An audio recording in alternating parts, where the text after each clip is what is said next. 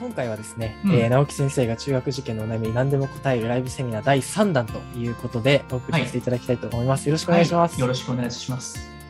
えっと、リハーサルの時ちょっとお伺いしてたんですけど、なんかストレスマネジメントについてぜひお伺いしたいなと。そっはいかそっか、ストレスマネジメント。思っていてまあ今今の時期だんだんやっぱり子供もストレスが溜まってきますしうん親もやっぱりストレス溜まってくると思うんですよね、うんそういった時にやっぱどうやってストレスマネジメントするのかっていうのが結構意外と受験の合否を握るのかなと思っておりましてその点についてちょっとお知恵をいただければと思いますはいそれこそスモールステップの思考法っていうのがあって、はいなんかブリーフセラピーコミュニケーションっていうのがあるんですよね。なんかその心理療法みたいなのがあるブんリーですけど。フセラピーコミュニケーションですか、まあ、合ってるかどうかそういはっちたょっとわかんないですけど、はいはいそれああって、結局、段階を、その、最初10段階ぐらいに分けて、うんで 1, ぜ1の段階とかで、今全然その偏差値足りてなくて勉強取り付いてないよみたいな感じで、はい4ぐらいで結構勉強できてて、そこでだいぶなんか内容理解できてて、ある程度やりました。そして10段階に行くと自分で勉強してる状態になった時に、うん自分の子供が今どこの階段にいるのかってところを見て、それを一気に上げるんじゃなくて、徐々にその階段をクリア一緒にさせていこうって考え方ですよね。あーそして今それ届いてなかったらそこの階段に降りてあげて、もう一度そこから行きましょうねみたいな感じで。はいはいはいはいだから一気にやろうとしないっていうのは結構大事ですよね。ああその焦りが一番のそのストレスの原因っていうことなんですねそうなんですよね。なるほだかどらちょっと共有画面を今使って話してもいけそうですかはいぜひお願いしますちょっとなんか、そしたらこのグラフでも書いていきましょうかね。は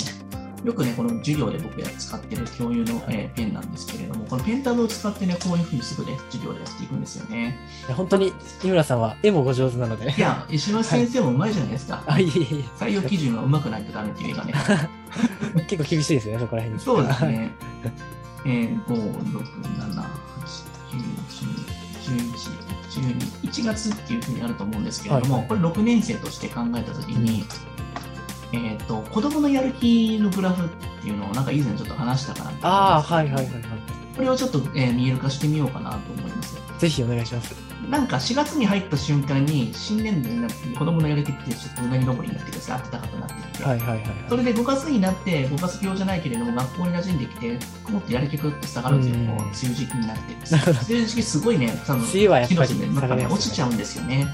それで今度夏休みに入るとね暖かくなって、めっちゃやる気がピークになってきて、夏季講習みたいな感じになって、また今度秋になった時に、結果が出ないんですよ、この夏頑張ったってすぐに。はいはいはいやっぱ3ヶ月ぐらいのラグがあるので、うん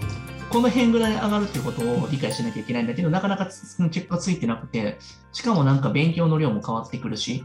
うんなんかその夏休みやってあーたそうですねものが変わるからまた戻って成績下がって、いやね下がるみたいな感じで。はいはいはいうん。あとはなんか、あの、運動会とかも入るじゃないですか。あーそうですねはいそれいろいろ行事ごと重なってやる気なくなんですよね。ちょっと集中力が分散してそうなんですよという形そしてそろそろみんなわちゃわちゃし始めて、受験マジでやらないとやばいぞみたいな感じになって、これぐらいの時期になってきて、やる気徐々に上がっていくみたいな感じで、こういう感じにもうピークになっていおおなるほどなるほどく。うん、子供のやる気。はいはいはいもうそれに対してお母さんの不安ってこういうふうにずっと伸び続けていくんで、 なるほどそうなんですよ、ここの落差で、認識ギャップがあるんですねそなるほうど落差でバトってしまうっていうのはがいはいはいあるんですよね、まあうん。ここをいかに埋めるかっていうところが結構大事になってくるんで、そこに僕らがいるっていう話ですよね。そうですねなるほどうんっていうところなので、まあ、この辺のところを知ってるか知ってないかでも全然変わってくると思いますし、はいはいはいうん、モチベーションってやっぱりこういう中に、これ日本独特ですよね、四季があ るから。う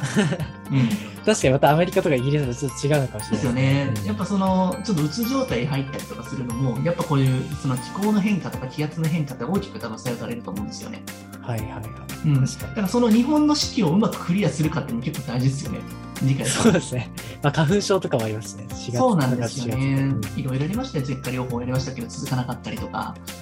うん、もうそれは1月ぐらいから準備段階として、僕は薬でも処方したりとかしてますよ、やっぱうん経験から過去の、なまるほどなるほどあ自分の体もね、長年生きてると分かってくるんでね。そうですね子供とかってやっぱ自分がそんなに そこそこ10年そこらしか生きてないから自分の体のこと分かってないでしょ多分はいはいはい確かにそこもまた違ってきますよね親御さんもねやっぱしっかりそこフォローしてあげなきゃいけないと思うし、うんうんうん、あと運動で捨てるかって結構でかいと思いますよああ、そのストレスマネジメントの点においてということですね。うんなるほど。やっぱりなんかあの